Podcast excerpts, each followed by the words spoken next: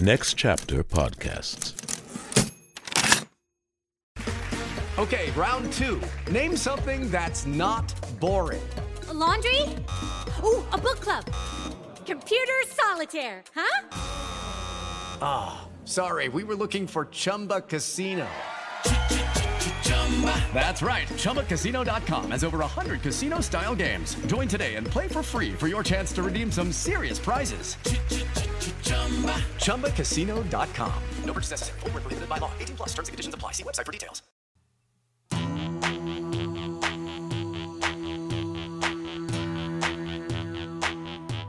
The 500. The 500. J.A.M. been walking us down through that 2012 edition, so it ain't nothing too new.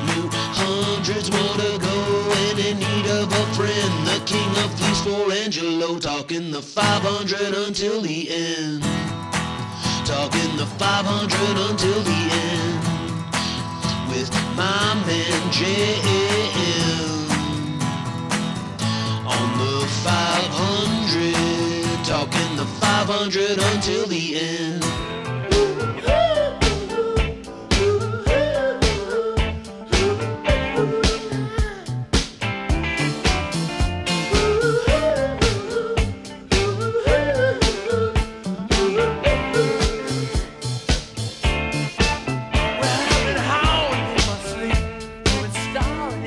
Song is Miss You. It's by the Rolling Stones from the 1978 record Some Girls. It's also number 270 out of 500 on the 500 with me, Joshy Adam Meyers. Uh, I am sick as a dog right now.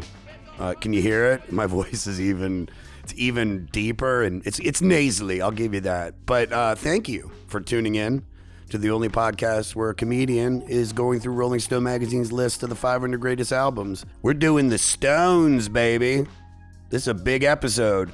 Um, before I get into that, just let you guys know, I will be at Moontower Comedy Festival April 19th to the 21st. I will be at the Comedy Store April 22nd and the 23rd doing the Jam and Shimmy Shimmy Ya. And then I'll be closing out my West Coast trip headlining the La Jolla Comedy Store April 28th through the 30th. And then you can catch me in Baltimore beginning of May. I'll be at Jacksonville.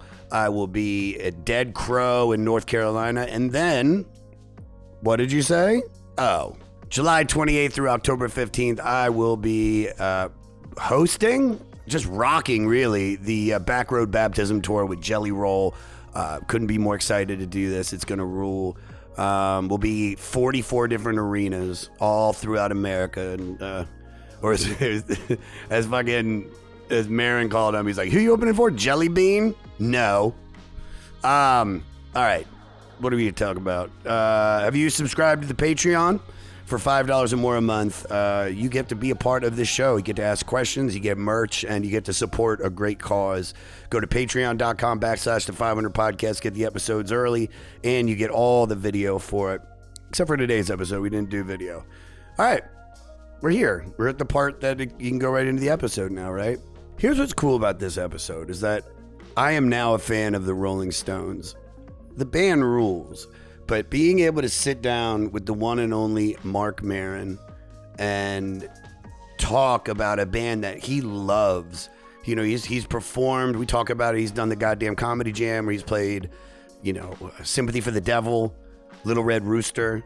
Um, he he's just his his love for the band rubbed off on me, and uh, I can't thank him enough. Because even after we after we were done with the episode, because he was like he was still wanting to introduce me to more Rolling Stones. He took me upstairs to like his like living room, and on his record player, he goes sit right in the middle of the couch, and then he put on Monkey Man off of Let It Bleed, and I was in. Um, so this is a fun one, guys. Oh, I forgot to say, you know, if you don't know who Mark is uh, from the What the Fuck podcast, uh, Thinky Pain, Too Real, End of Times, Fun, and his brand new HBO special from bleak to dark, he is he is one of my favorite stand-up comics, and to be able to have him on this podcast finally, and it was cool. The reason we didn't do it on Zoom because he was like, "I don't do Zoom." I'm like, "Perfect." And we recorded this in the same place that he does WTF which we should start a petition to get me on that. We got to start a petition because I've got too many good stories. Um, all right, rate, review, most importantly, subscribe to the 500. Listen free on all platforms. Follow me at Josh Adam Meyers on social media. Email the podcast at 500podcast at gmail.com. Buy tickets to my tour, joshadammeyers.com, and follow the Facebook group run by Crazy Evan. And we got a website, the500podcast.com. All right, guys, here we go. Some Girls by the Rolling Stones at 270. This is a big deal, everybody, because I never thought I was ever going to get you on this podcast, even though you are perfect for it, because I've had to whittle you down. Well, I mean, also it was uh, I, I get it, but I mean, some of the records you offered me, I was like, eh. And then uh, other times, you're never here. But you offered me a bunch of records, but I, I, I think there was almost we almost did a Velvet Underground record. We almost did Velvet Underground. I, I do remember. I'm trying to remember the records that I have offered you. I want to look at the list because it's been like. was it a Kinks record? And I was like, eh. Well, you, I sent you a, a Kinks thing, and then I told you I loved Layla, Lola. Lola, And, I'm like, you're wrong. you shit And- on and- me and I- so not a bad song, but I but see like I've come into a lot of music that I should have known. that You would have thought I would have known about earlier, but I I didn't. I just within the last five years got the Kinks, Muswell Hillbillies, Okay. uh, and some of the other earlier Kinks stuff. I didn't have them into full in full perspective until the last decade. It wasn't like I grew up with, like being a total Kinks fan. But what's funny is when I reached out to you about that, and you were like, "That song sucks." It didn't say sucks. You said it's. You said it's. Uh, it's. Uh, what was the word you used? It's. It's like a gitchy, like uh, a novelty song. a novelty song. Yeah, and and then you started sending me Right. a bunch of music, which, from my perspective, if I would have had would have thought that you had been a fan of theirs for fucking decades. Right. Well, because I got hip to well that album that Lola's on, Superman versus uh, Lola or whatever it's called. That's kind of a great record. It's a weird record, and but I was it's, it's all pretty new to me because I'm buying records, dude. Yeah. You know, like I started buying vinyl. I don't know how long it's been, but it hasn't been that long. Right, Yeah. like ten. Like I had a few hundred records when I was in high school, and then I got into ah, fuck. I'll do the backup a little late, but I got into uh, buying vinyl and then it just got away from me so i replaced the original few hundred that i had and then i just started adding stuff and along with the vinyl buying i started getting educated about music that i kind of knew about but i didn't Yeah. What were you like in in high school? Were you Yeah. like an audiophile then? I don't know. You know, I, there were, I had a, a weird mix of things going on in high school because I grew up in New Mexico in Albuquerque. And, you know, it was pretty straight up kind of towny rock place. Like, I remember in high school, I remember when Van Halen 1 came out. Yeah. Like, I remember when the first Foreigner album came out. I remember. Cold as ice. Yeah, that came out when I was in high school. It was a big deal. ruled, yeah. Uh, and I remember when uh, the Dire Straits first record came out. Okay. But there was a lot of stuff going on because I was I graduated high school in uh, 81. So I was there from what 77, 78, 79, 80, 80 like 78 on. So 78 to 81 is a pretty weird time for rock. But I remember those records coming out because you could hear guys playing them in their fucking cars Yeah. like the doors open, Jensen triaxles cranking.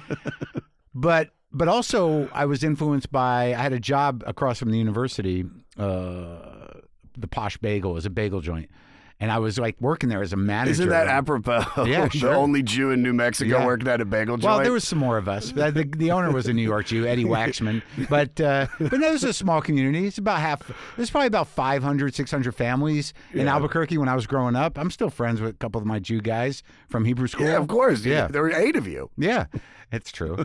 Uh, and I know all of them. Uh, but, like, you know, my family's from Jersey, so I was back and forth. But nonetheless, the guy who worked at the record store next to the Posh Bagel was this guy, Steve LaRue, who was in this kind of experimental rock band. So he was turning me on to all kinds of weird shit, like real early, like Eno, The Residents, Fred Frith, like, you know, noise rock. And then there was another guy that worked there, Jim Regan, who was all about old soul. So, like, these guys were kind of influencing a lot of how I thought about music. And then the the store itself, the owners were sort of R and B driven, so they gave me all these promos, a box of records that I kept for years that they wouldn't play in the store. Like what? And it, well, there was Tom Waits, Nighthawks at the Diner, Yeah. li- double Yeah, yeah, live, yeah, yeah. Elvis Costello's first record, Okay. uh, Tom Petty's first record, like all these records they weren't going to play at the store, and I, and that's how I got hip to a lot of stuff was from that box. Oh Yeah. god damn, this box rules. It was it was amazing. I'm trying to remember what else was there. There was a couple George Thorogood records in there. I can't remember. There was some stuff like I don't I, I um, taking records from people was like sort of how I got hip to a lot of stuff. But the Stones, Yeah, because this is, I, dude, this is where I, when I, I'm, Yeah. I don't. First of all, I got to tell you how excited I am Yeah. right now because, you know, for just for all the listeners out there for the Fleece Army, when, when, when I met you, I met you at the Unknown Theater years ago, and I, and I'll never forget. Where the like, fuck was that? The Unknown, you know, on Santa Monica and Seward. You remember that? Remember that guy Sax Carr used to run those shows. This is when. Uh, oh, the what- Unknown Theater was this- it like that powered something show, Power Punk or pow- No, no, no, no. I know what you're thinking of. Power Bottom, I think or that was no, the show, right? Not that Power was Bottom. It was something extreme. Power, what's more non-extreme than Power Bottom? Power Bottom is a contradiction. It's an ironic juxtaposition of This yeah. was this was right when what the fuck was really starting to come Well, out. it was like that big open space. big open Yeah, space. Yeah, and, I remember. and I remember I was like hosting or doing a set, and Yeah. you're you know I always looked up to you as like one of the Uh, one of the coolest guys in comedy. Going to be one of those bad stories. No, it's not. Well, you did. You did. I'm doing an impersonation of a bee or something, Yeah. and I just remember looking at your face, and there's some disdain, maybe a Yeah. slight disgust. Yeah. And and then cut to years later Yeah. when, when I, I have the same face last night when Yeah. you had me on your show. it's, it's true, but it's gotten there's more of a small, like a slight smile that starts Oh, popping yeah, yeah, up a little bit. Yeah. But when, when I, when- I don't know if I've talked about this on the podcast before, but it's like when when you did the goddamn comedy jam for the first time. We mentioned this last night, where you were subbing in because we had a drop out. Burr was like he called you because he's like I need somebody to come in Oh, that at can the rock it." Roxy? At, no, not at the Or at Roxy. the- this is at the uh, Lyric.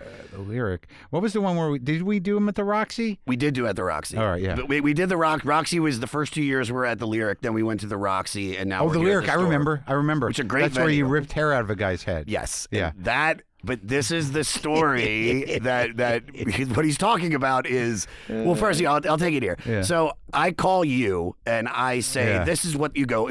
First of all, you go, you know, do we know each other? And I'm Yeah. like, yeah. I was like, yeah, we met at the Unknown Theater. Yeah, it was yeah, great. And then yeah. you're like, all right, well, what's the show? And I say, well, you go up, you're gonna do stand up, you tell a story, then you Yeah. sing a song.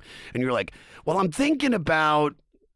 Just off the top of my head, I, I think I'd feel comfortable doing the Stones. I'm Yeah. like, great. Yeah. Jumpin' Jack Flash, Sure. Brown Sugar. Yeah. If the audience knows the song, they'll go crazy. Yeah. And you, I swear to God, say, yeah, I could give a fuck about the audience. Uh-huh. I want to do this 1964 B-side Japanese release, No. Little Red Rooster.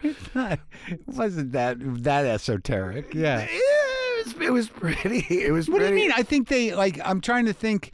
Did they? I did they ever do it on? They I know they did it on the live record. It's a Howling Wolf song, and they Great did song, it, by the way, Yeah. yeah. it's great. And they did it on the El Mocambo's side of Love You Live. So eh, so that was the version that I was doing. But it's a, it's an old Howling Wolf song. Howling Wolf did it, you know, many times. I'm trying to think. I feel like the Stones did it on their first or second album. But yeah, go ahead. So you Right. didn't you didn't know that song, I had no idea. but I didn't realize the idea of the of the fucking of of the show was like sort of a a, a, a kind of a karaoke. It's it's it's that's that's a that's a bad word. Karaoke's a bad no, but I word. mean it's it's more like because like I take playing music like probably more seriously than I should, and I don't really know how to do it in a goofy way. Sure. Um. So And dude, I well, and I'll tell you the God's honest truth. You're one of my favorite people that we have on the show because I there's nothing I see that or feel is cooler than watching you go up there and trade licks with either my guitarist or my violinist or whoever, where you can you can like hold your own Like you Oh, could have yeah. been, you could have been, you could have really been a rock star if you. I remember to. the violinist version of Oh, your he, band. yeah, well, he that was a, that ended very badly. It did. The, it ended badly It- with the violinist. It was just, it's just more like not to sit here and, and shit talk him. It's just Sure. that he almost ended the show through playing the the band against me, and he was playing both sides, trying to divide us. Really? Just because he wanted, he was it's he was constantly trying to get closer to where he, in his head he thought he was the show. Huh. Does that make sense? You know I what thought I mean? like I couldn't even understand why he was on the show. He was brought on second show by Joel, who you've met and played Yeah. with, uh, and because we needed, we were trying to build the band at the beginning. Okay. And uh, we was like, we got this guy because I was trying to piece it together with people from the LA comedy Yeah, scene. yeah, like yeah, I was yeah. like Dave, not Dave, uh, Brad Watson from the Comedy Store. I brought him in as a keyboardist. He didn't gel with them, and they were like, listen, let us. Yeah. Merge this band and put something together. Right. They brought Jay on, the violinist, knowing that the audience thought he was like super cool and he'd be able to, like, he's a showman. It's a showman, that flying V violin, and to be up there. But So who the fuck? But like, what is that? Like, I just was sort of like, how is this? Uh, what is that?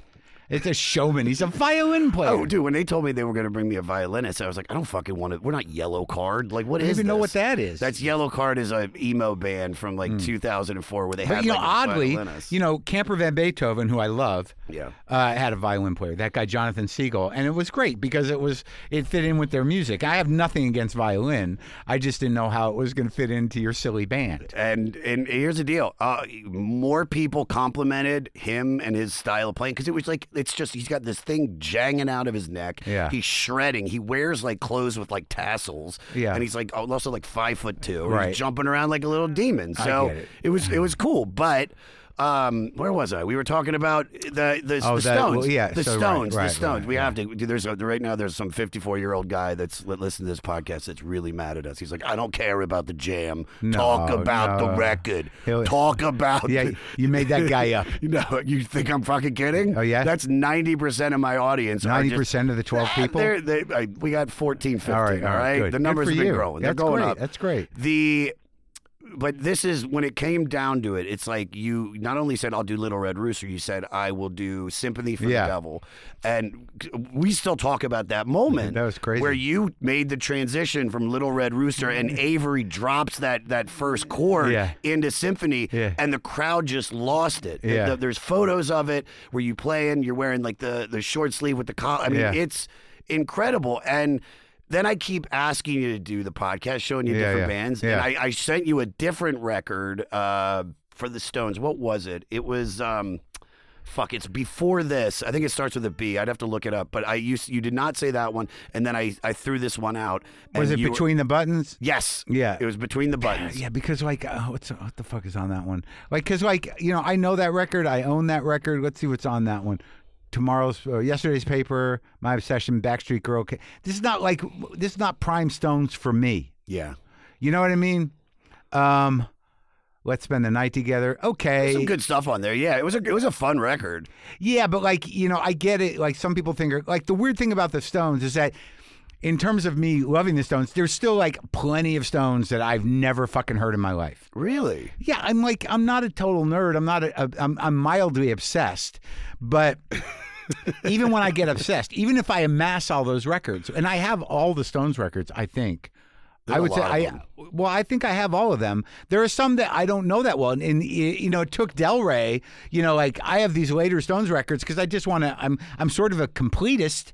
So if I'm on a journey to have the records, all the records, I'll get all the records, but I don't always get to them. But he had to say, like, look, man, you know, because a lot of people will think, a lot of people say that this record we're talking about is the last great Stones record.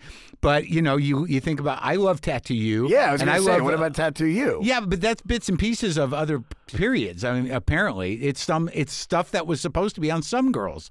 Uh, an emotional rescue I like too, but after that, like undercover, dirty work, steel wheels. People like steel wheels, but Dean, like Voodoo Lounge, Bridges to Babylon.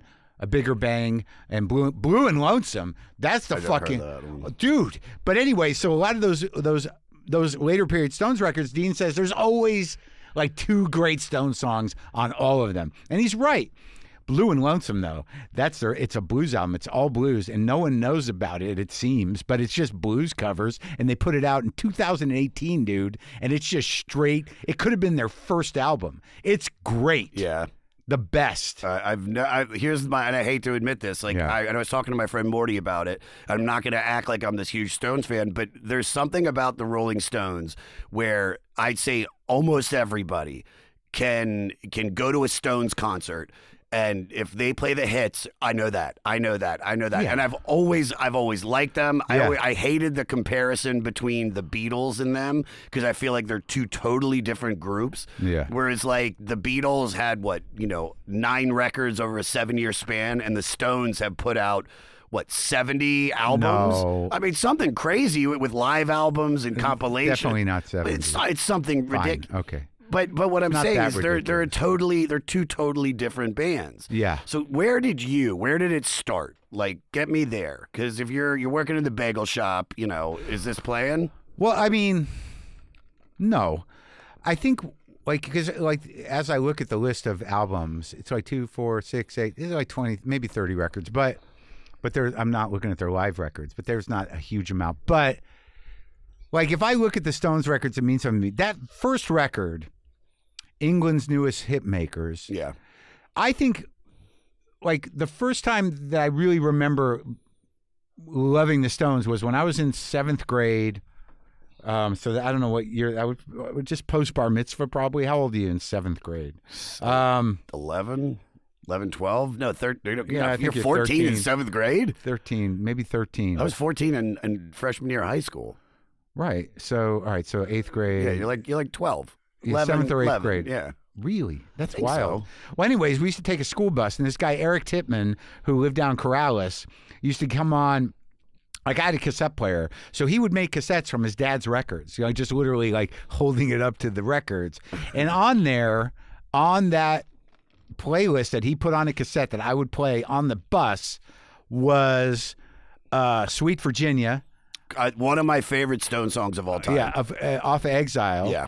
And uh, and it had a skip in it, and for years I, I would listen for that skip, no matter where I heard Sweet Virginia, because that, that one that we played on the school bus was so in my head. Yeah. And and Midnight Rambler was on there too. I believe it was the live version. So that was really the be the beginning of the Stones thing. And then when I got into blues music, I don't know. I remember. I don't think I had it on record.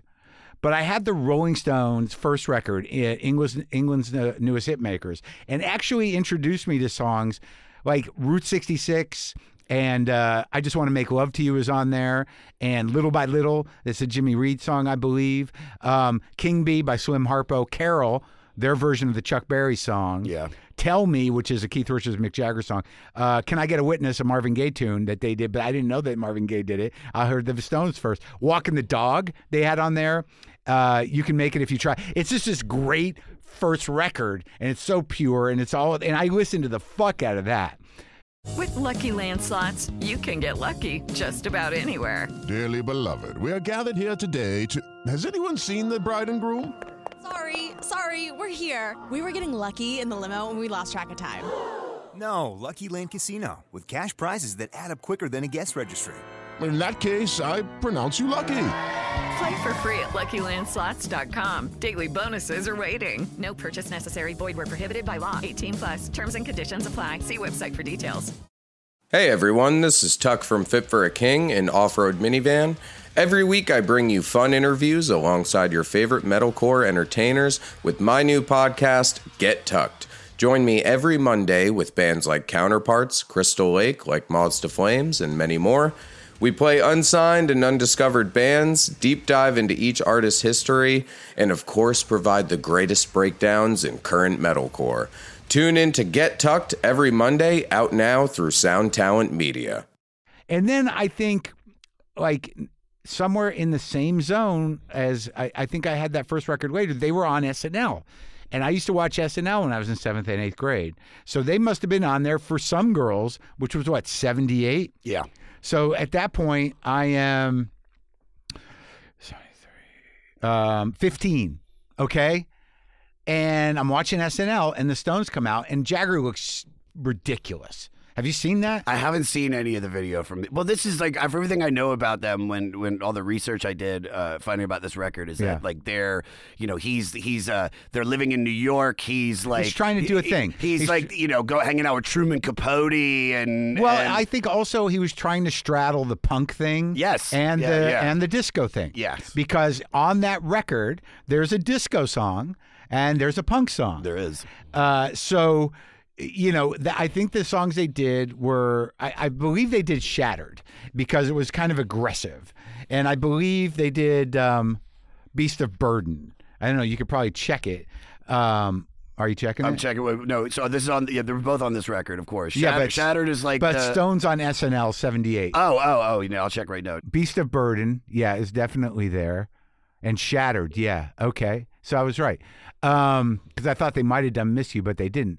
But I just remember watching Jagger, and his voice wasn't great that night, and it was just sort of like, what the fuck happened? You know, because I had it like I had this fucking image in my mind. He's wearing a hat, he's wearing these weird kind of plastic pants, and he had a punk rock T-shirt on, and his voice was really hoarse, and it was fucked up. Yeah. But I remember like fucking thinking like, it's the fucking Rolling Stones, right? So I was definitely into them then, and I was into them enough. Like the, I think it was the cover of Guitar Player magazine with Keith Richards on it. Someone just recently gave it to me. I bought a Telecaster because of Keith. I read an interview of, of Keith when I was I was driving because you get your driver's license. It must have been around fifteen, and I smoked Marlboro cigarettes because of him because he said he smoked Marlboro or Newport, and and I drank Jack Daniels because of him. All the bad habits I got, I got because of him. And I bought a Telecaster, uh, but I I really couldn't play that well. But I just I loved the idea of Keith Richards. I think more than I knew the music at the time. Yeah. Would you say that like Keith is the the musical obsession? Has anybody ever equaled that obsession? Not obsession, but like you thought he was, you know, put him on this like. Well, I mean, I think that most people would would consider him the sort of essence of the transition of rock and roll. I mean, he they really modernized you know rock music with a few and there, it was just a type of cool that almost everyone aspired to after it. You know, the Stones kind of built that template, you know, that became whatever Aerosmith was and whatever all the punk rock guys were doing, you know, like the Heartbreakers, not Tom Petty, but Johnny Thunder's Heartbreakers and Yeah. the New York Dolls. I mean, the Stones really started all that shit, you know, the Stones and the glam guys. But so I don't think anyone has been uh, as much of a, an obsession for me. But oddly, you know, there's I'm still learning things. I still like this. Is the I just literally within the last few months. Uh, tuned my guitar to an open G and took the bass string off, which is how he plays almost fucking everything. Uh, is but it just happened. Like I kind of knew that, but I didn't realize like that you could play "Can't You Hear Me Knocking" or "Brown Sugar" Yeah. with that tuning and sound exactly correct because that's what he fucking does. But it took me. I'm 59 years old. Took me this long to do that. So, like I said, I mean, I love, and I've been obsessed with many of the Stones records. You know, deeply obsessed with them. Uh, but I, I think I was more obsessed with the idea of him and and his particular cool than I was anything else. Yeah. There's actually an interesting story. I was talking uh, to my buddy when I was doing the research about Yeah. this, about what the band is going through at the time. You know, where they're Oh, in '78, yeah, they're coming off two records that really didn't. they do lost a guitar player. Yeah, they so they they lost uh, Brian. Yeah. and uh, and so this is I think this is Oh, is they lost Mick. they So- lost Brian and Mick, and then they're, they're going on to, to Ron Wood, right? Right, but that, but I think the album before this was an audition album. Like I think um, uh, I think Black and Blue, which is one of my favorite Stones records, is literally them auditioning guitar players. Like I think there's several different guitar players on Black and Blue, if I'm not mistaken, and Ron Wood is one of them. Uh, and then before that, um, I'm trying to like before Black and Blue, it's only rock and roll. That was that was a fragmented record, but that was the last Mick Taylor record, but also one of my favorite records. For me, the Stones period from Satanic Majesties, you know, through Tattoo You is really, you know, there's a lot of earlier hits there in that very first record, but those are the ones for me, man. So what, where does this album? Because just before we even start digging into the tracks and stuff, where does Oh. this album like rank in what you would say is like you know, let's say what is the best, Oh, and then what's well, your favorite? I think that, you know, as time went on, and like, look, I had this album in high school. I had this album when it came out, and I love this record. Now, at first, when you're a kid, you know, and you get this record, it's sort of like, well, what is Miss You, you know? Uh, you, you, it, it gets a little weird with Mick around this time, right? Because Black and Blue is sort of in the tradition of, you know, the kind of bluesy ballads and melodic. You know, What's on the- Black and Blue? Oh, my God. Because I've never listened. This is, dude. I'm not gonna lie to you. This is besides Exile on Main Street the, and the the record that we did on the podcast. This is my Um, third listening of a Rolling Stones record all the way through, where I'm getting Well, hot, well, hot stuff is on there, and Hand of Fate, great song. Cherry O Baby, which is a, a, a kind of a reggae cover because Keith was sort of into that. Yeah. Memory Motel, which is one of the greatest Stone songs. Hey Negrita, which is I think another cover. Melody, great. Um, Fool to Cry, you remember that one? That was his falsetto hit. That was Yes. a big hit. Yeah. Baby, I'm a fool to cry. And uh, Crazy Mama, which I think was probably left over from the exile period. I'm not sure. But look, if you look at the musician listing, there were there were three guitar players: Harvey Mandel, Wayne Perkins, Ronnie Wood. Um, so, like, I got the sense that they were kind of trying people out. But as an album, it's still sort of fundamentally a Stones record. The same with. Uh, it's only rock and roll because there's another there's a reggae cover on that too, but that's a Mick Taylor record. But a lot of Keith, but also I think Keith was way out of it. But either way, well, Keith is is going through shit right now. Yeah. Like this is like he's like yeah, got busted in Canada. I think there's he's fucking up all of their touring. They, there's he's having visa problems. He's you know I don't know if he's still on heroin or he's on his way off of heroin. Yeah, yeah. And like you mentioned, Mick Jagger, when Mick Jagger is is the head of the is a part of the social scene of New York City. Right. Um, and that's also funny that that you know that you're doing this record because I remember when I told you I was moving to New York, Yeah. and you were like, you're like, why?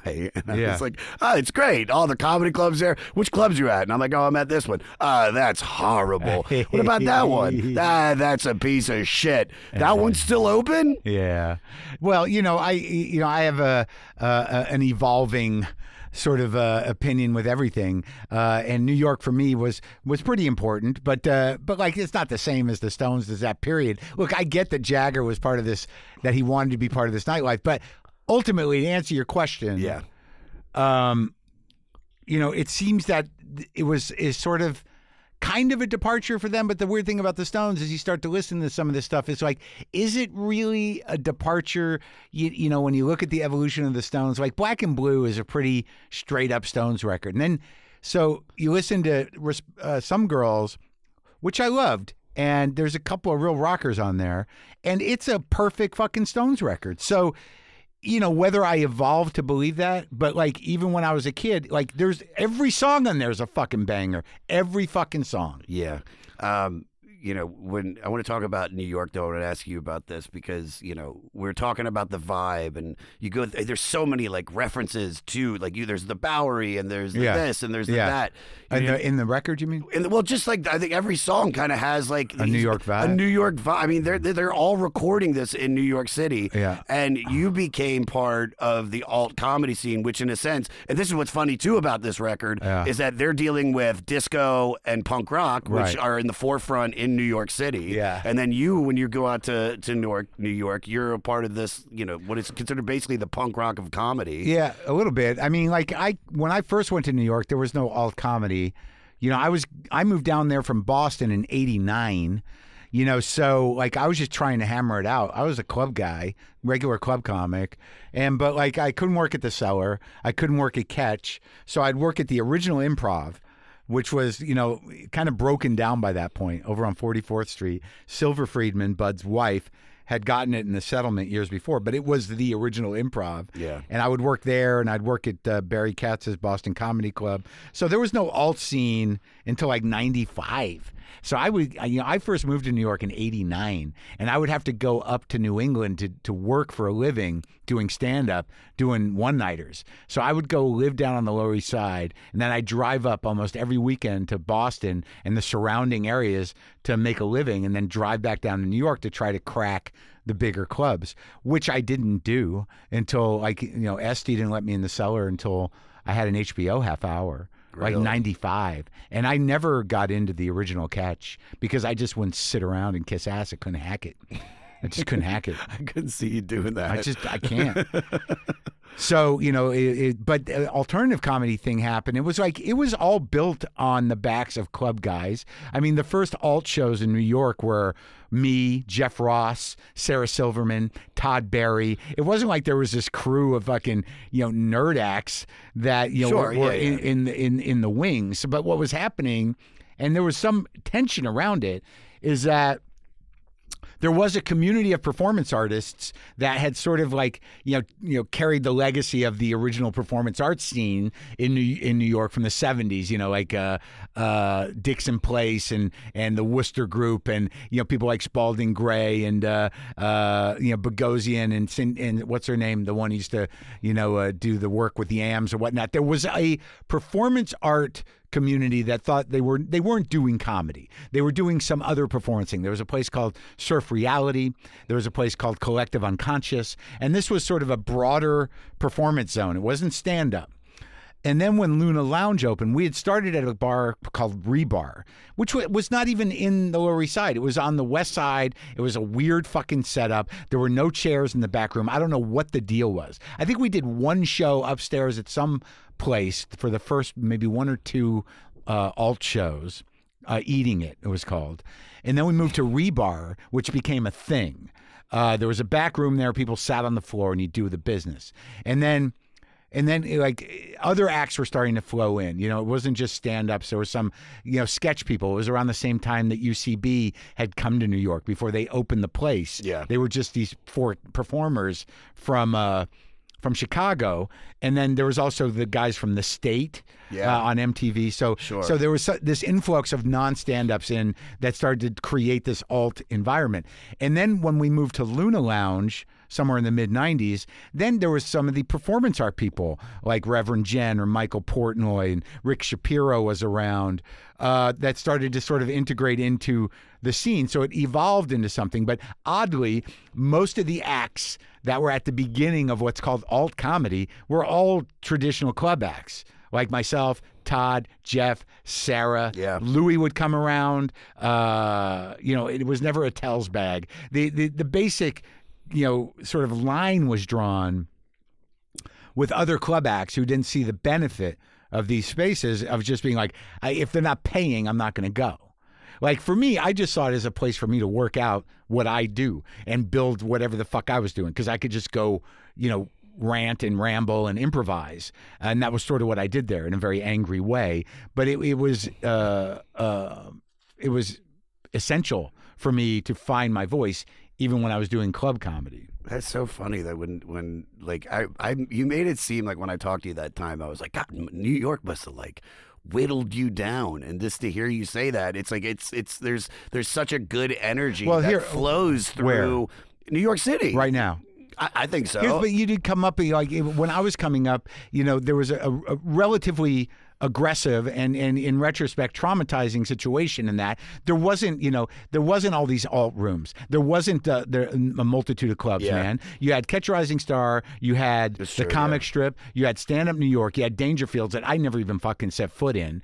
You had the comedy cellar and you had boston comedy club and that was it. Now the comedy cellar was you know they had some you know requirement. It was you know, and in retrospect, I fucking resent them. I resent them. I resent fucking Manny. I resent Estee, and I you know, and Noam like whatever. Is that you know the the hoops I had to jump through to get their fucking approval just so I could sit at that fucking table and work in that basement, which is not the greatest club in the world. Was you know to me once I did make it, it was sort of like all right, well that was something I had to go through to not fucking be passed until you do an HBO special. I mean, what the fuck is No, that? you're right. and you know and and they're also the the arrogance in general you know where look i can work there but for me like i go back to new york and there's part of me that doesn't even want to deal with it you, you know what I mean? It's like I go back to New York. I shot my special at Town Hall, you know, and I sold out two shows. I sold out Carnegie Hall. I sold out the Beacon at the festivals, which is how the guy from Catch a Rising Star made it right with me. Yeah. Because I resented that guy forever, Louis Faranda. He was the guy that would approve.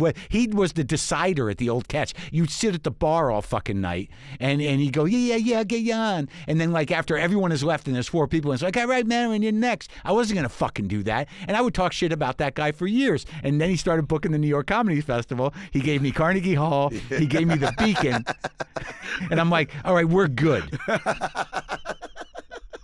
So, so my sense of New York is that it was so hyper competitive, Yeah. and I was made to wait for so long that a lot of what uh, what's coming out of me is some sort of like you know traumatic resentment.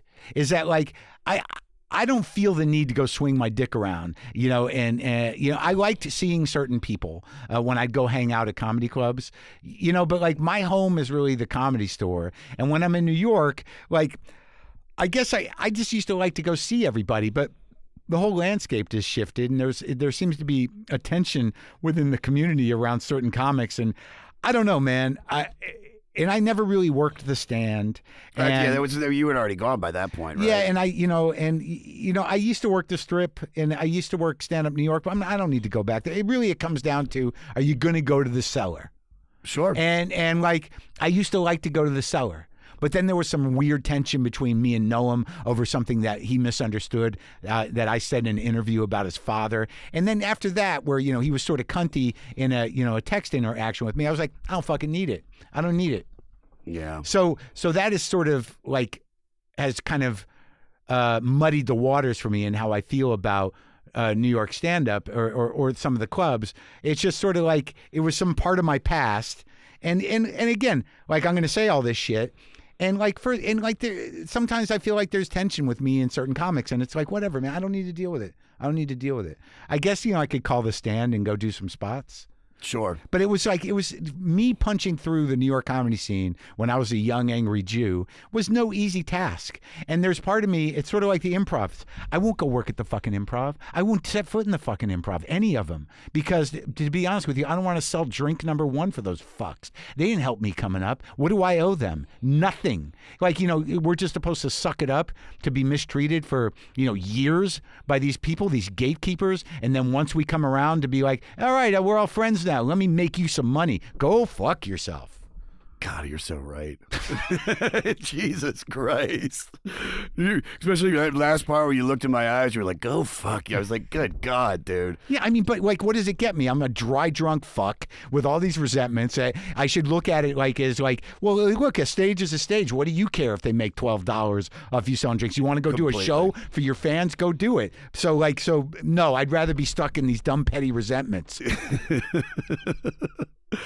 Uh, but this is a New York Okay. record. yeah, getting back to it. No, and I feel that to a degree, and I understand where Mick was at, but like, i i and it's a it's a New York record. You know, I get the disco thing, but like, you know, when you look at the rest of them, yeah, some girls it- it feels like a, a New York record. It's it's uh, you know, it's like that Beastie Boy songs. You know, what's that Beastie Boy song? You know, girls. You know, Yeah. like that, that one. Dun, dun, dun, that one? No, where they're just riffing, you know, the Long Island girls, and, and then they're just uh, uh, uh, to all the. It's on. It's on Paul's boutique. Um, Oh, I think I know what you're talking about. I don't remember the name of it. it's all right. Well, this is like you. I Go think you mentioned this a little bit earlier about this is like you know when we talked about the the Stones are are you know are really being, you know, you have disco, you have punk rock, and this record you know is kind of like a real opportunity for them to basically stay relevant. This is like a snorkel. Do you know what I mean? Like because they if this record bombs, they're they're like they're not they're you know what I mean. It's just like it's that would be their third record in a row that's not that doesn't do well. And but by bringing this, this is kind of what gives them a little bit of room to breathe, which eventually then they can have with the hit record "Tattoo You." Right. Uh, well, look, I, I mean, I understand what you're saying, and you know, I think that I'm trying to figure. I'm trying to remember uh, if there was a hit on Black and Blue. That I remember the. That, do you remember the advertising campaign for Black and Blue? It was crazy. No, I don't. Um, oh, Love You Live. Oh, so in between Black and Blue and Some Girls is Love You Live, which is great.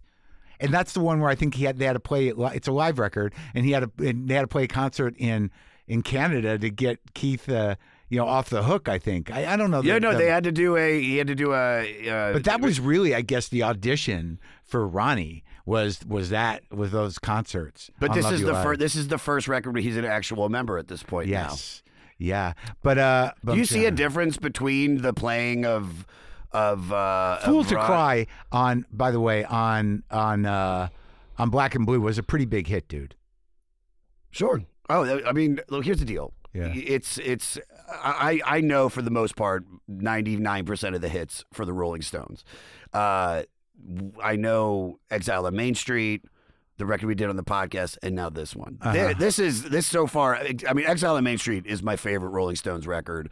Uh, I might have ever heard, and I see why it's considered one of the greatest rock records of all time. I uh you know, I I I go I waver on on my favorite Stones. I you know, I I kind of fluctuate. I've had several different favorite Stones records. Well, have you gone through? I mean, obviously with you because you like them and you've you've, you've listened to them for so long. You probably have moments where you're like, oh, I really like, oh, I really like the early stuff, and then you you're like, oh, actually, you know, uh, Bridges to Babylon suddenly is starting to get me. No, it wouldn't be that one. but um, hold on, I want to get the list back up here. No, but it's definitely like that first Stones record, which I told you about. You know, introducing the Rolling Stones. Yeah. I would defend that record forever. But like, it's like it's unfair to say that's my favorite Stones record. For for me, uh, Beggar's Banquet, Let It Bleed, those two were the high mar- high watermark for me. That was like I love those records. I love them. Yeah. I still love them. They're fucking great. Sticky Fingers gets pretty trippy, but that's where you get Can't You Hear Me Knocking, That's so Sister good. Morphine. Yeah, I love that. I think is Moonlight Mile on there. Yes. Uh, yeah, and then like Exile, that was sort of an undertaking. You got to really sit down with that fucking record. It's the double album, but that's where Sweet Virginia is from. But I love that record, and I know all the songs, and there's a lot of songs on there. But for years, it, you know, I was weird because I really was a Beggar's Banquet guy. Uh, I just love the groove of that. Goathead Soup again. I think that might have been. That's the first Mick Taylor record, maybe. But there's a lot of great song. Angie's on Goathead Soup. I mean, that's a that's a fucking monster of a song. Starfuckers on there. Um, Star Star. Uh, Dance with Mr. D. Hundred years ago, coming down. Oh, there's great songs on that fucking record. But also, speaking of this one, I mean, there's some great songs on this record. On what? On on, on the one we're doing, Dude, today. every song on Some Girls is a great It's song. great. It's- every, it's every- fucking song. New York or not. yeah. Hi, this is Paul Phelps. And this is Monica Strutt. And we're from the Daily Music Business Podcast. We're joined by a number of other really great hosts in creating daily content with great advice for independent musicians just like you. That's right. We put out episodes daily on all topics from music marketing to branding, advice on signing with a manager and label, and anything else you need to uplevel the business side of your music career. We've got it covered. Subscribe to the Daily Music Business Podcast today on your favorite podcast catcher. Subscribe today to the Daily Music Business Podcast on your favorite podcast platform. What's up, everybody? I am Finn McKenty, host of the Punk Rock MBA podcast, part of the Sound Talent Media Podcast Network. My podcast is all about doing what you love for a living, and every week I sit down and talk to people who have done exactly that. For example, musicians like Tommy from Between the Buried Me, Matt from Periphery, Lil Lotus and Shinigami, among many others, photographers, artists, designers, YouTubers like Glenn Fricker and Sarah Dici, and I unpack exactly how they got to where they are today with the goal of helping you do the same. So if that sounds cool, you can listen and subscribe at soundtalentmedia.com, and I'll see you there.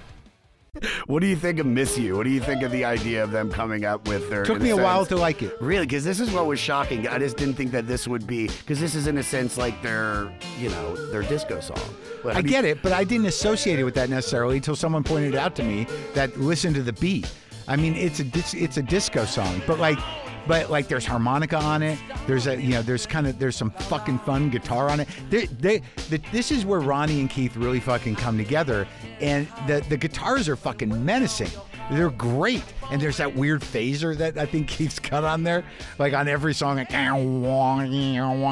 but uh, but like, I I thought "Miss You" was silly, but in the same way that like sometimes I feel like uh, "Fool to Cry" was silly. Sometimes you tolerate Mick. I did a whole bit on that. You know, like if you're you just, you just got if you're a Stones fan, you're gonna have to tolerate Mick sometimes, and it's not easy. Wait, what do you mean tolerate him? He's Like- fucking annoying. He's annoying, man. He's annoying. He's always preening. He's always cute. He needs so much fucking attention in a way that's not that cool. And and and and sometimes he he does uh, silly songs. And um, I mean, "Miss You" was okay, uh, but but I grew to love it. I grew to love it, I, and like, and I grew to really understand that I believed for a while that "Some Girls" was the last great Stones record. Yeah. I mean, come on, man. You know, when the whip comes down, great. The guitars Which are great. is, but this is like, uh, you know, this is about homosexual tragic story of a gay drifter who moves to L.A. to New York and becomes a garbage collector or a prostitute, don't depending don't, on how don't ruin literal. the song for me. Okay, I don't I'm know what sorry. that All I- uh, is. That true? Is that the what- backstory? That's what my dude found. Really? Yeah. This is about the close, and this is also probably the closest Stones ever came to punk rock. It's so funny that they opened this And record. Shattered. Well, yes, but it's like this is. I mean, when I listened to this for the first time, especially after hearing "Miss You," and Yeah. this was the follow-up song. Yeah. I was like, "Are these on the same fucking record?" Well, or yeah, did but Spotify just switch something? No, they do that all the time. Those Stones. Like you know, if you look at any of the records, and then you know you get this amazing old R and B cover. Uh, yeah, know, I, I, that, to be honest with you, Yeah. uh, because I know they did a lot of covers starting off. Out of this whole record, that was probably my least favorite song. It's not bad, but everything else just fucking rips. Like some girls, uh, like when the, by the time this came on. Uh, after just my imagination, I, I was so into the record, and I was just I wanted like I, it's now this you talk about where, and I know because we're both have an addictive personality. You're just like, oh, I just want to hear more. I can't wait to listen to the next. yeah, but then they record mix it up. this. They mixed it up, you know. I mean, some girls is kind of a funny song. Great harmonic on that one too. Lies is a rocker, and then Faraway Eyes. They're always fucking throwing a country thing, and it's surprising there's not a. Uh, um, a, uh, a a reggae song on this album, given the time. There's like a, there's like a, there was a kind of like a slight there's a slight reggae tune if I'm not mistaken. But wait, I have a question I wanted to ask you about fucking uh about some girls because there was a lot of They did a cover on what was it? It's on Only Rock and Roll, I think. Is when they Ain't Too Proud to Beg. Then they did they did they covered Ain't Too Proud to Beg. I they think do so. it. Yeah. Where's the goddamn question that I have? Hold on. I think I have it in my phone or I have it at the end of this. Hold on.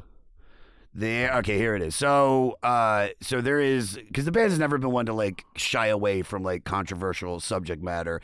They had the uh, perceived like racial insensitive Brown Sugar, uh, the sexism of Star Star. Under My Thumb was even like people Yeah, I like know, got yeah. pissed off about. Uh, but that was like a few years ago. Sure. That Under My Thumb became Under Fire, and and Brown Sugar is racist. And uh, and uh, what was the other one? I, I don't think they're black, racist. The Black and Blue album ads. That's uh, right. I was going to tell you Up, about yeah. that. Well, that was clearly disturbing. Sure, I sure. get it. Yeah. Um, and so this was basically them trying to do like a Ricky Nelson's like you know Traveling Man or like California? Girls. This song, uh, Some Girls. Yeah. The the album uh, title. Yeah. So and then there's the line in the song uh, when he gets to black girls just want to get fucked all night. Yeah. And I just don't have that much jam. Yeah. Uh, you could kind of see why, and I- which I found is like Jesse Jackson met with Atlantic Records, but Atlantic was like, we're not pulling the song. Like this is Yeah. what it is. Um, and I wanted to ask you about this for being a comic because the whole point of what we do is to go up and and speak our truth in Yeah. a sense. You know, yours more so than mine. Mine more like I sing my truth. Yeah. And grab heads and pull hair. Yeah, I don't know. You know, that. like I, I, you know, insensitivity is insensitivity. Racism is racism. I mean, there, there, there's no question that there's insensitivity to all that stuff. Sure, Yeah. but but what I wanted to know is, have you had in your career any like blowback moments? And it doesn't have to be Sure, racial sure. I mean, yeah. I mean, I've gotten blowback moments. I, there's very few things I haven't done on stage, uh, offensive or not. I've done horrendously uh, sexist jokes. I've done, you know, things that are racially insensitive without knowing it. I've done, uh, you know, trans. Uh, jokes that I didn't think were insensitive, but were. Yeah. Uh, and the way that I found out about it, like why I I know when I'm being sexist. Uh, and that joke that I did years ago was an experiment in that, and you know, and I can't believe I I ever did it, and I don't even need to repeat it. But um, but like I was doing a, a story with an Asian voice in it that you know was somebody else doing the Asian voice, and you know, some Asian people came up to me and said, you know, even even even though you're saying it's not you, you're doing the voice and it's getting a laugh. So, and you know that that's what that's there for. Yeah. So, and it doesn't matter. And I thought that was correct. Uh, so, so I don't do it anymore. I did a joke about how I thought that um, uh, it was something that I thought was very trans embracing about you know people getting the surgery and, and kind of. Uh, you know, making themselves mythological creatures, you know, uh, which I thought was flattering. But Yeah. uh, it, it was brought to my attention that it was insensitive. I used to do a joke uh, about like how like these guys who, and I imagine someone had to have done this joke before. And I don't know why I stopped doing it about like the, the buyer's remorse of, of getting, you know, becoming a woman. You know, like the, the dude who's sort of like, what the fuck did I do? He's calling his friends and he's sort of like, why'd you let me do that? Yeah. What the fuck is wrong? I thought you guys were my friends. I got no dick now. Why'd you fucking do that? And then I give it a pause and I go like, yeah, you can come over and fuck me. So that's fucking, that's great. but like I, I stopped doing it because like you know I, I but I, I I mean I stopped doing a lot of jokes. They just you know I moved past them. But like I used to do a joke about the word retard, and you know, and then uh, some parents reached out to me and said it's not about calling the mentally challenged people or intellectually challenged people um, uh, retard. It, it, it really it's about the entire family and everybody who knows them. Yeah. That and, and I'm like, all right, that well, that adds up. There's no reason for me to sit there and try to, you know. And everyone's done that bit, like you know, I, I would, I'm not being, I, I just want to, I like the word, you know. It to, it, it's like it's not worth the fight because it clearly is offensive. Not to to to large groups of people that are dealing with a very difficult situation. So why do I need to do it for to make you know to make assholes laugh? So yeah, I've had. Why'd you have to point right at me? I've had plenty of pushback, but it came in the form of people who like me saying, "I think you should rethink this." Like there, someone recently, I was talking about uh, borderline personality disorder, and it was aggressive. Uh, and you know, I'm, this is material I'm working on now. And so a woman reached out. She said, "Look, I was at your show last night, and I was with somebody with a BPD, and, and she found it, you know, hurtful what you were saying." And I realized, like, well, what I'm saying is true, but maybe I'm not, you know, putting myself into it enough. And I realized, like, I have to, you know, explain that I am not well. You know, I'm not some sort of beacon of uh, psychological yeah, mental yeah. health uh, and then balance it out like that. So I continued to do it, but I altered my position in it. So yeah, I mean, I, of course we have to deal with that. I've had to deal with that, but it's never been on some grand scale where you know somebody tried to ruin me. No, of course no, of course not. And I don't think what they were doing with this. It's like because it's all he's. I get what what Mick is saying. Yeah, I don't think I think as horrible as the the line in Brown Sugar, or or even there's a there's one uh uh there there's one in uh, on Exile. Got a sweet black angel. Got a that song uses the N word in it. Yeah, but like uh. I- don't get the sense that they're inherently they're not no, racist I don't. I don't think. I, I don't think they're racist at all. But it's and because regardless if it was a if it was a, a black chick, an Asian chick, a white chick, he's he's just you know he's just objectifying Writing her. a and, song, yeah, yeah. It's get just he's just writing a song.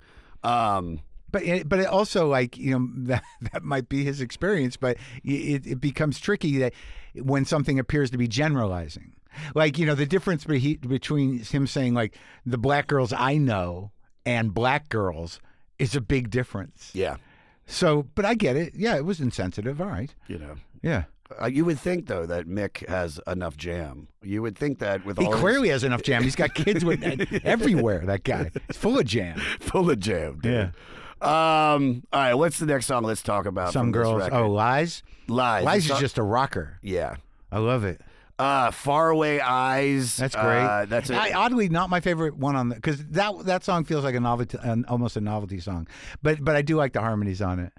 It's probably the twangiest song for sure. Uh, but this is all their roots, you know. They do the R and B thing. They do like they, they didn't really put a blues number on there, but they kind of avoid and that. That's what's funny. That was the thing I wanted to bring up is that you know you since I've known you, I, I quoted you because I've seen you post this somewhere on Twitter Yeah. before. You're like, "There's nothing better than slow blues. Blues is like it's this one music that that you can sit down with anybody and just say we're we're doing uh, we're E. doing walking and Yeah. B, and and you can go with it. Well, yeah, because but sadly, the thing about it, which is interesting about the Stones, uh, and and Blue and Lonesome, is that you know blues are you know the the the the terri the domain of bar bands. Like any relatively good player can get through a, a 12 or 8 bar blues. Sure, right? yeah. And it's just like it's hard to do it with any integrity, and it's gotten kind of hack. You know that that's the problem with the blues. It's it's hack, and uh, it's okay. It's fun to play, but you know you're not gonna you, you're probably not gonna bring anything to it. And you know you look at these sort of like, you know like kind of like inspired blues noodlers, like even people like. Uh, uh, Gary Clark or, or Kingfish or uh, that other guy uh, that Dino likes. Um, these kind of string wizards, even them, it's it's all good, but it's still that music. Like I don't listen to a ton of blues, you know, beyond you know the '60s. Yeah. Really, I mean, I recently I listened to Cedric. Uh, uh, Burnside, who is R.L. Burnside's grandson, and I thought that was kind of interesting. I, I like that because it's kind of acoustic and a little bizarre. But like, but here's the difference: like the Stones set out to be a blues band in earnest. That's what they wanted to be. Yeah. And if it weren't for the Stones, we wouldn't know. Americans wouldn't know a lot of black artists because they had to go through England with uh, the Yardbirds and the Stones, and you know maybe early Led Zeppelin and and uh, um, Fleetwood Mac and a few other bands to kind of bring it back here. Like you know, all these guys like Muddy and all those cats were just you know uh, uh, languishing. They were they were disappearing, and and the British invasion made it popular.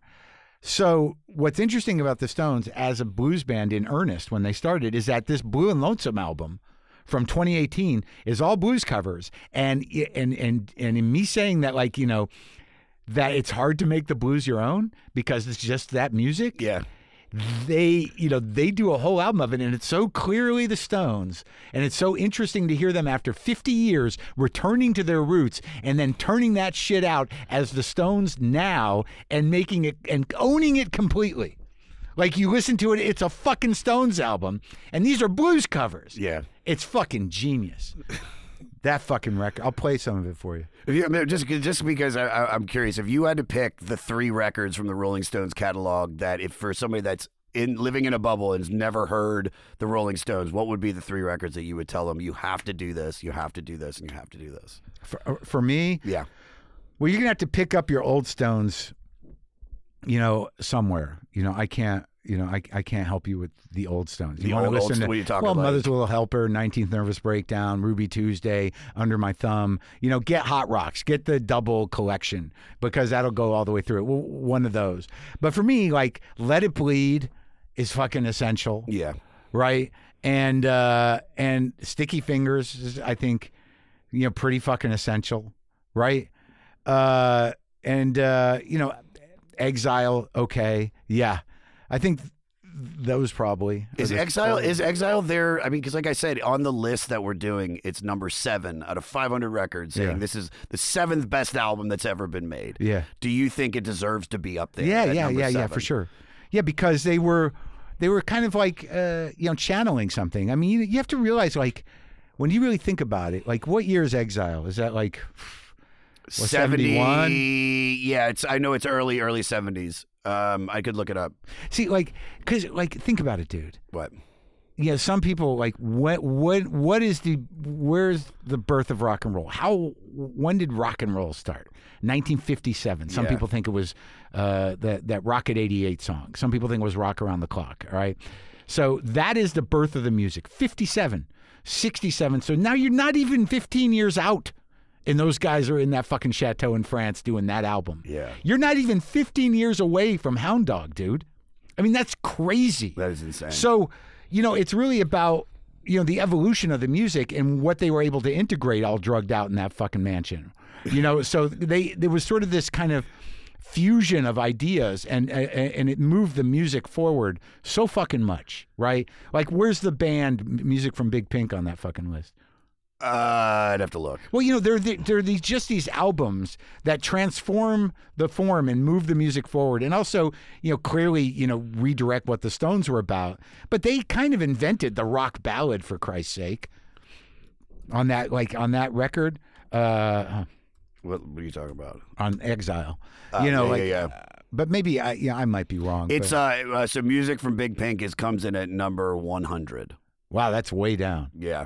That's but I mean Exile is still number 7. But I just think it's really about the the movement of the music and where the Stones came from and their growth as a band, but also redefining what fucking rock music was. I mean, that's what that thing did. Yeah. Um, all right, I wanted to ask you about What about the rest of the song? Yeah, yeah. Well, so we've got Respectable's a great song. Respectable's great. And the Keith song's great. That's yeah. This is what I wanted to get to before they make me run. This is um, basically uh, about the rock and roll lifestyle that got Keith in trouble. This is him being the outlaw. Yeah. Um, the original title was Rotten Roll. Um, the lyric in the first section is about Keith Richards' good friend Gram Parsons, booze, pills, and powders. You can choose your medicine. Well, it's another goodbye to another good, Good friend.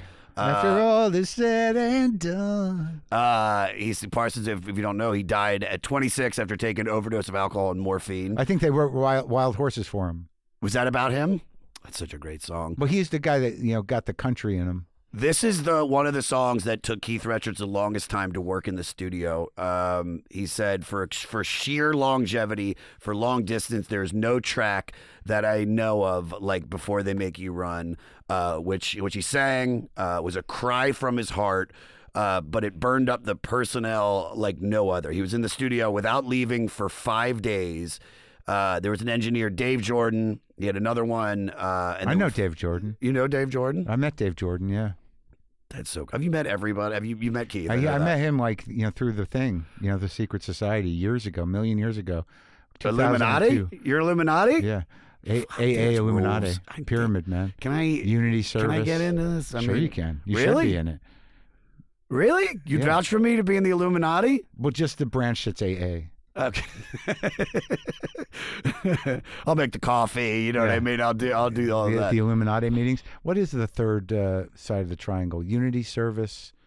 Uh, fuck. I forget. Go ahead. It's on the coin. I well, it's what I had a good question that I had written down about this. I'm trying to figure it out about what had been going on. Oh, you're Keith talking about Richards. Keith. Yeah, yeah, I mean, like, yeah, it's an honest song, and you know, uh, it's uh, it's a great Keith song. It's a great lick, and you know, it it's sort of defining of the survival nature of Keith Richards. You know, the idea of him saying another goodbye to another good friend. Like, Yeah. it's not th- I'm going to miss this guy.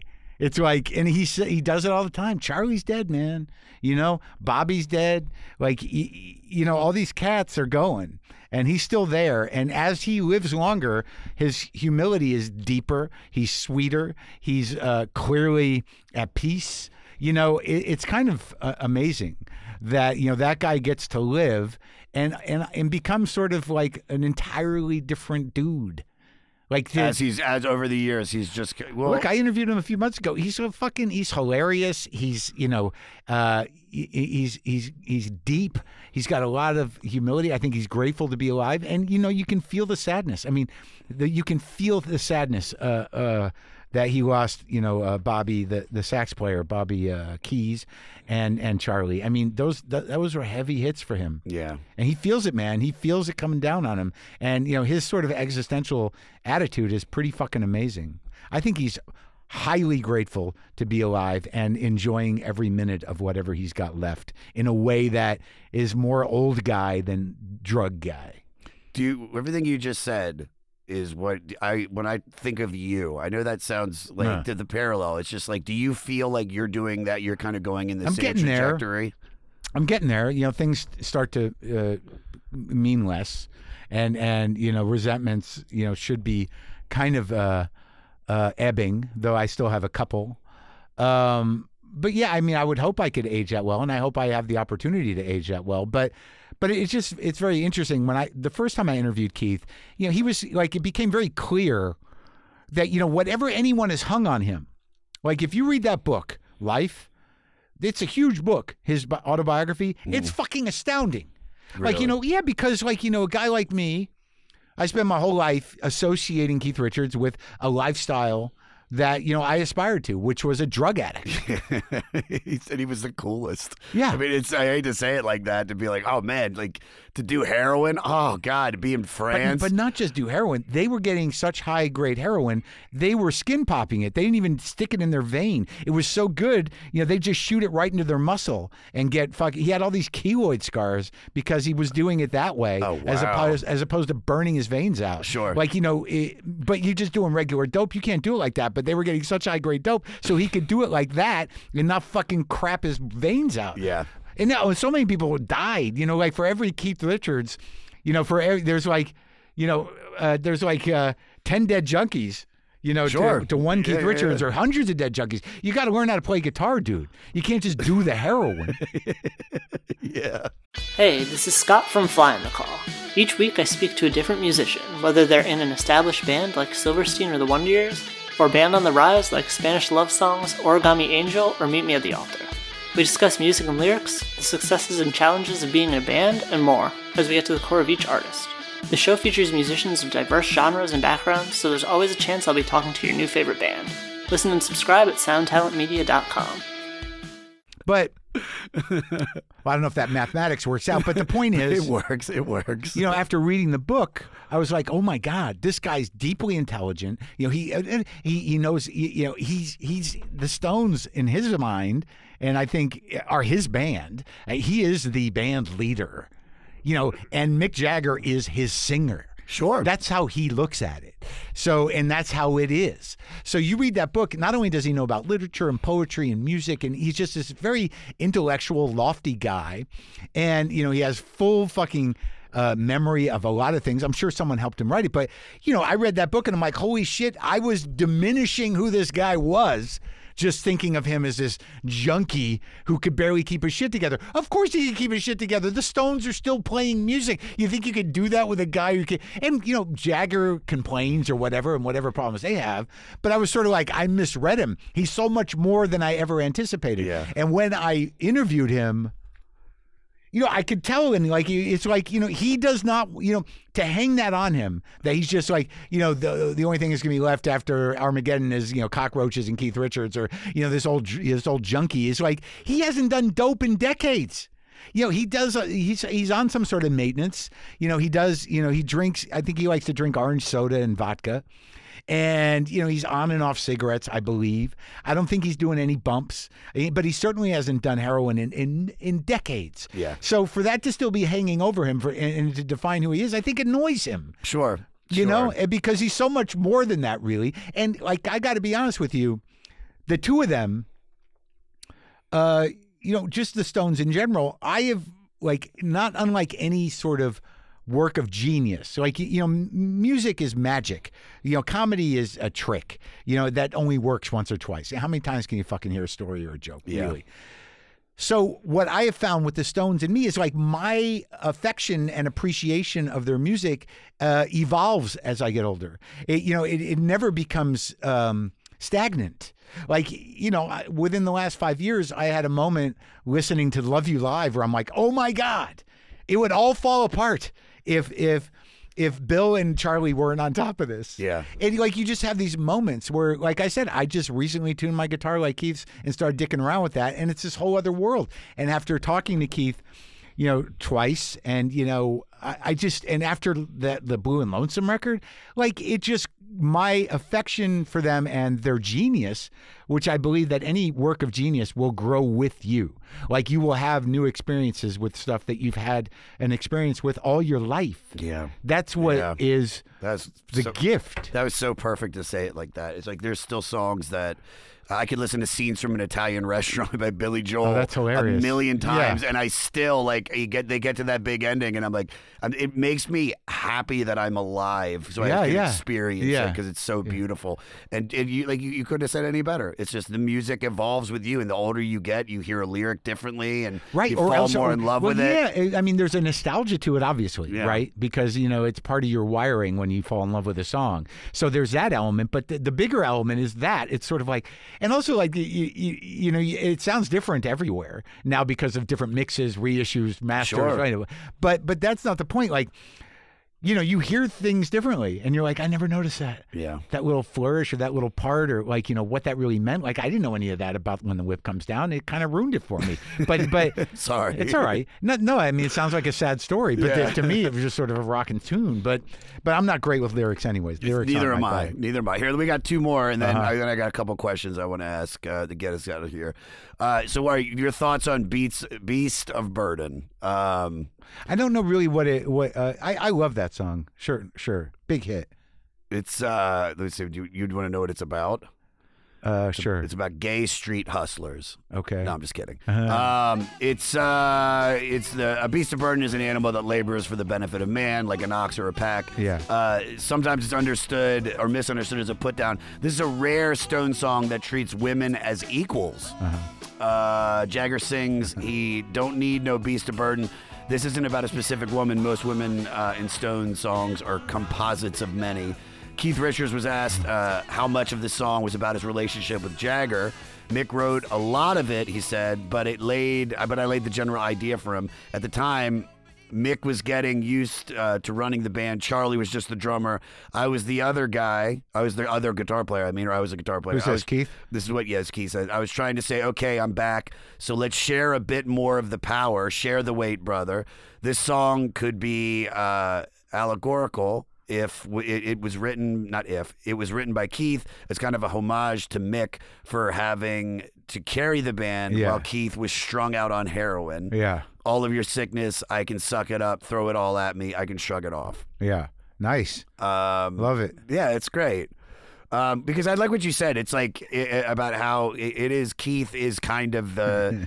He's the fucking the meat and potatoes of it, and Well, Mick I mean, is sure, just it's like he's it's- the sexy guy. Mick is just up there, and Well, he's they're doing. both their own sexy, but yeah, but yeah, but I mean, Mick Sure. is like you know, like I mean, the big lips, he the dancing. It's like he's, you know, Front man. I mean, he's the front man. Yeah. Yeah, He, and he and he kills it. I still have never Real charmer. I still have never seen them live, and and I got into this. I know it's like how, I'm, well, I'm assuming you've probably seen them couple times, couple times. Um, three. That's it. Yeah, I saw him in, at the Garden in '81 for the Tattoo You tour, and then I saw him down here in San Diego on the one before the last tour. And then the last tour I saw him at the Hard Rock in Fort Lauderdale on on, on their last date in the states. It's one of the bands that like I I, I- started getting to that place in my in my life where it's not now that I have money because me and my buddy always used to talk about what we were going to do when we had money and it, was literally just go to concerts, Yeah. go see movies, shit like that, and and. uh Neil Diamond was somebody that I always wanted to see live. I don't know why. I just was. I've always been obsessed. I've always loved his music. He's cheesy, but it's just. Yeah. My my mom used to listen to him. You, You're- fall you fall in love with him. You're you know. real, you're real East Coast Jew. Yeah, yeah, yeah. And I, and I wear it with pride. I wear my Billy love for Neil and Diamond. Neil Diamond. yeah, look, man, I you know uh, that record. You know when he did the Jazz Singer, uh, he's written a couple of great songs that were covered greatly by other people. But yeah, Neil Diamond's. Uh, yeah, it's great. Well, he's but this is the thing is that I remember You the missed it, last huh? I missed it because he got Parkinson's, and so he's not going to tour anymore. And I, it was funny because a few years ago at the Greek, he did uh, the 40th anniversary of Hot August Nights, which Yeah. is like this big record for him. I remember, yeah. And it just bums me out. So the same thing where it's like if the, the Stones are coming around and I'm in town, like I'm going to see them. I don't care if it's a thousand dollars. Like Bruce is going to be playing Barclays and MSG. I'm going to that. I'm, I'm- Christ, I'm going to go see Madonna. Yeah. Just because it's like I gotta, I, I want to say that I saw her. Yeah. And and this is one of those bands where it's like, I, I just think that even though I'm I'm I don't know these deep album cuts. I mean, they're just a band that just is. It's just hit after hit after hit. The great thing about seeing them live is they're messy. What do you mean? Well, they, they don't have any backing tracks. You know, they're all playing their shit. And So there's fuck ups. Yeah, for sure. Oh god, that's dope. It's the best. and you know, and Ronnie and Keith are just, you know, they're right at the edge of being chaos anyways. And now Keith you know, you just like I do a bit now. It used to be like uh you were concerned whether you, you know Keith was going to uh what was the what am I doing? It's like now like this is like the suspense is really like whether he's going to make the chord. Like, you know, like he'll cock, you know, and then you're like Nah, you know, and you get excited if he just hits the core. Before you're worried if he was going to fall down. Yeah, yeah. Uh, all right, last song on the record, "Shattered." Yeah, yeah. Uh, that was the one I had the biggest problem with because of Why? Because uh, like I think that that that SNL appearance kind of scarred me. I thought like I just got this weird feeling about Mick. Yeah. Uh, doing that, you know, it, it seemed like there was a little bit of trying too hard there. Like I think I feel like you know, like it seems like Miss You and you know disco culture and doing a dance track was easier for Mick than him trying to do a punk rock song. It seemed like you know, uh, like he, they're really trying too hard, uh, but they're really doing. It's not. Well, you, you, I was talking to my. I, I'm- keep bringing up Morty, who was at the show last night, and and you know, I always talk to him about these records because it's like I don't, I can't, like I don't. I don't want to act like I know everything about the band, but if I can sit down and have like a good discussion, and and you know, keep this in mind, when the band is making this record, they're in their mid 30s, and in rock and roll back in the 70s, that means your career is almost done. Yeah. it's about youth, and and so disco is this hot new thing. Punk rock is everything that rock and roll should be. I mean, these guys like live in mansions. They have all the money in the world. Yeah, if but they want to just fade away and just be millionaires, they can do that. But they they were also like you know they're really sort of like punk rock is really built on the back of these guys. You know they I mean they were the original punks. Sure. You know and whatever you know if you listen to you know that first wave of well a, a certain type of punk you know that wasn't experimental music but you know like the Ramones Yeah, that's like the, the that- New York Dolls. That's back to the roots of rock and roll. It's Sure. a two minute song. Yeah. You know, and I and I think that you know you know Shattered was uh, uh, it wasn't risky because it doesn't sound unlike a Stone song. Like even even on like like one of my favorite Stone songs is on. Uh, it's only rock and roll, dance little sister, which is really almost like a two chord run. Yeah. That's kind of kind of go down and get and that was, you know, that's as punk rock as anything else in a way. But I just felt like seeing Mick, and not, and this is the problem with Mick. Like I just recently was scrolling through my reels because I'm laying in bed with you know by myself, just looking at my phone.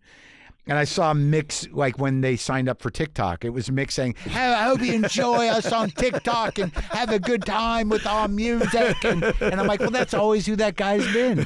You know, he wants to be on the pulse of things, and sometimes it works, sometimes it doesn't." That- I gotta watch that. That's so fucking funny, dude.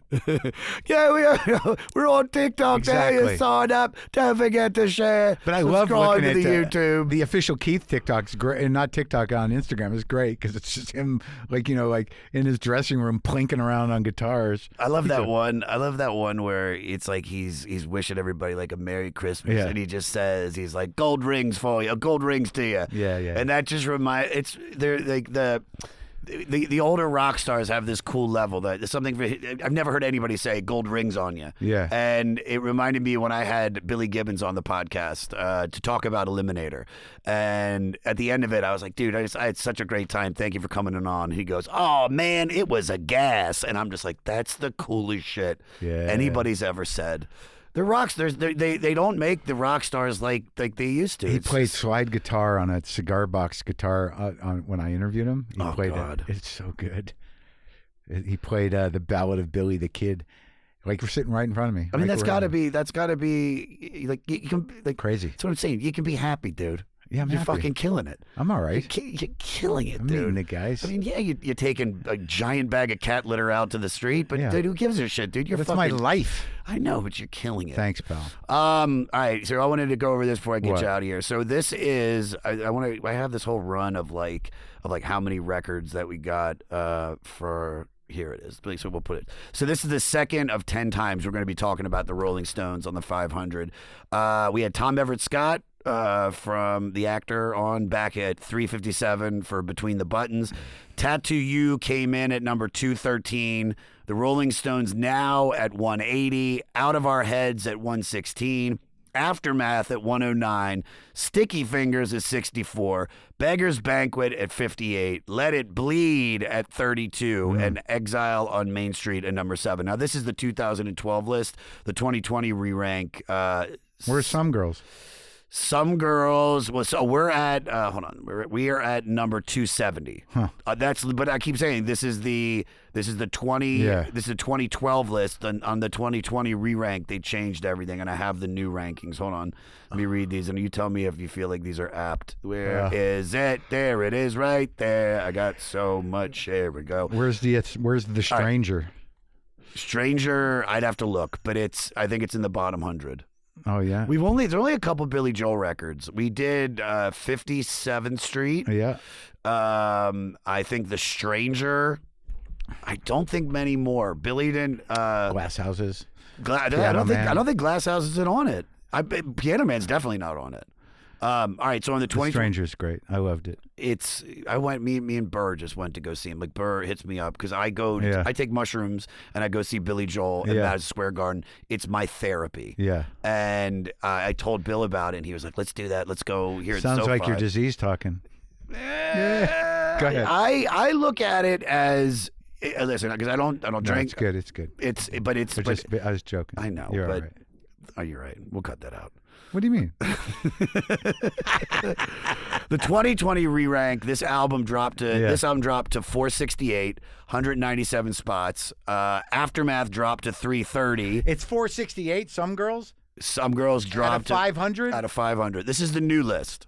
This is the oh, new. they had to integrate a bunch of new stuff. Yeah. Beggar's Banquet fell to 184. Holy shit. Sticky Fingers to 107, What? 104. Where's Exile? I'm getting there. It, it stayed. No, oh no, no, no. Let it bleed for to number 41.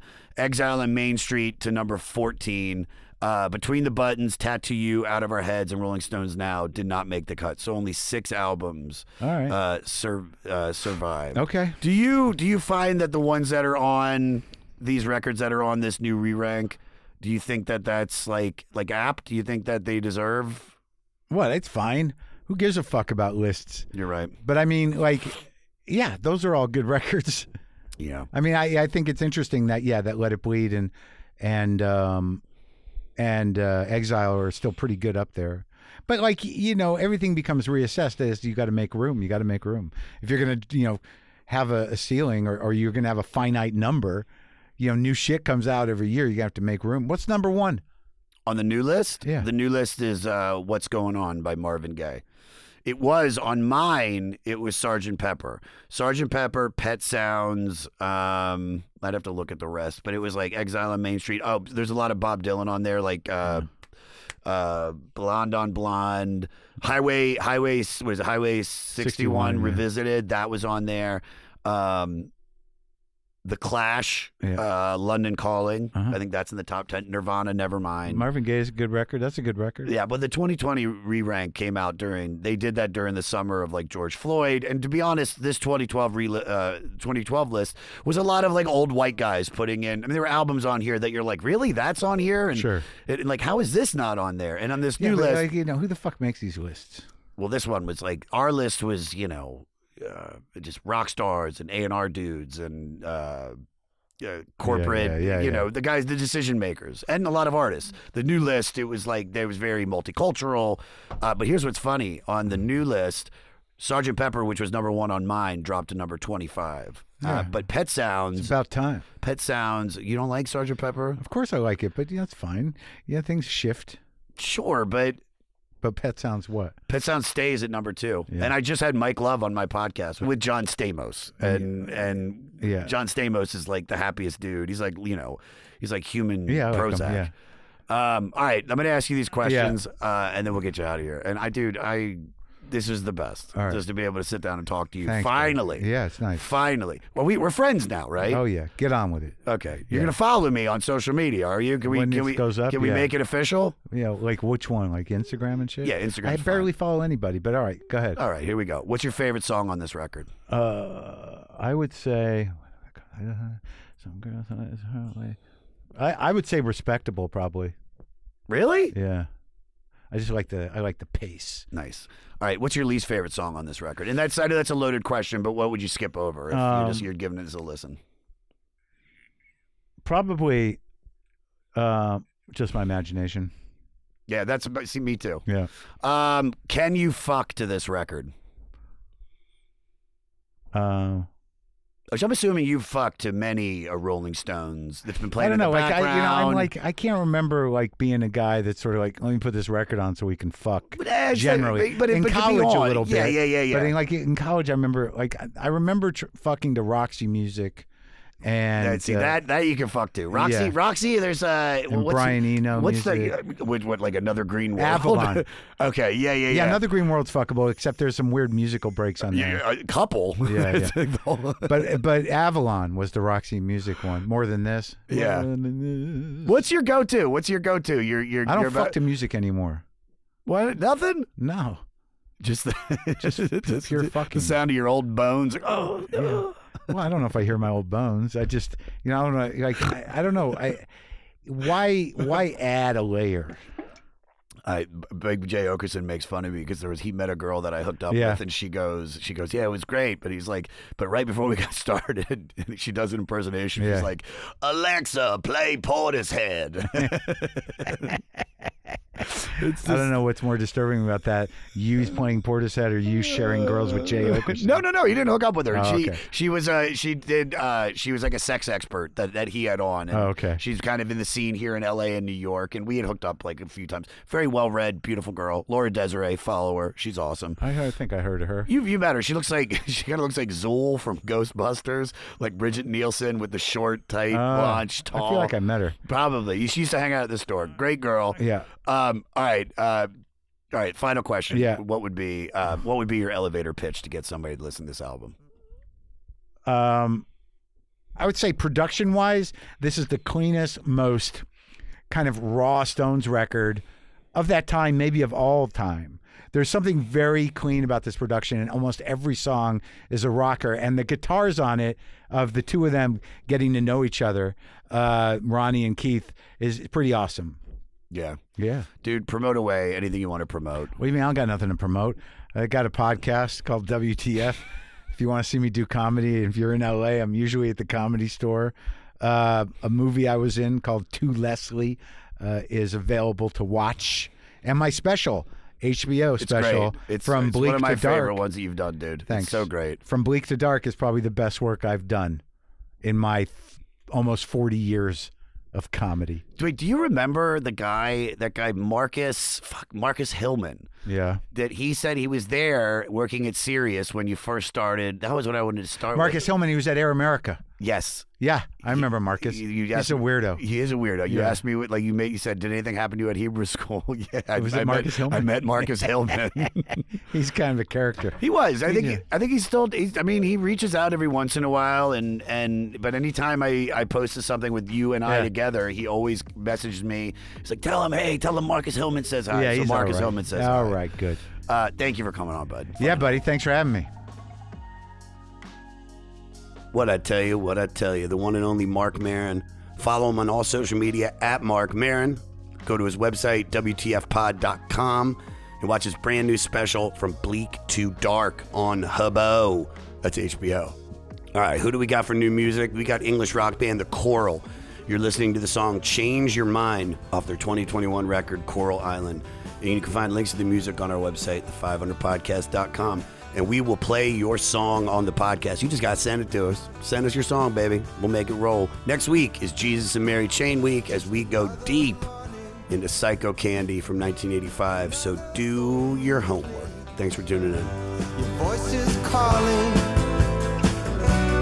I can't give up the chase.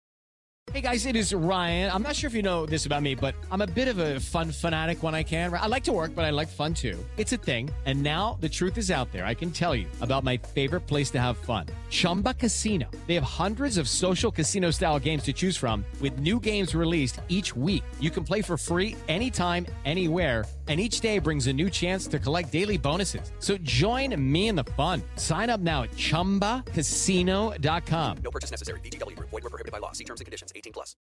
Hey, this is Chris Santos, host of Delirious Nomads, the Blacklight Media podcast, part of the Sound Talent Media Podcast Network. Delirious Nomads is a podcast about all things heavy metal, as well as breakdowns of your favorite combat sports. And me being a chef and all, we'll be riffing on some food talk every week with very special guests from across the globe. Listen and subscribe at soundtalentmedia.com. Next Chapter Podcasts.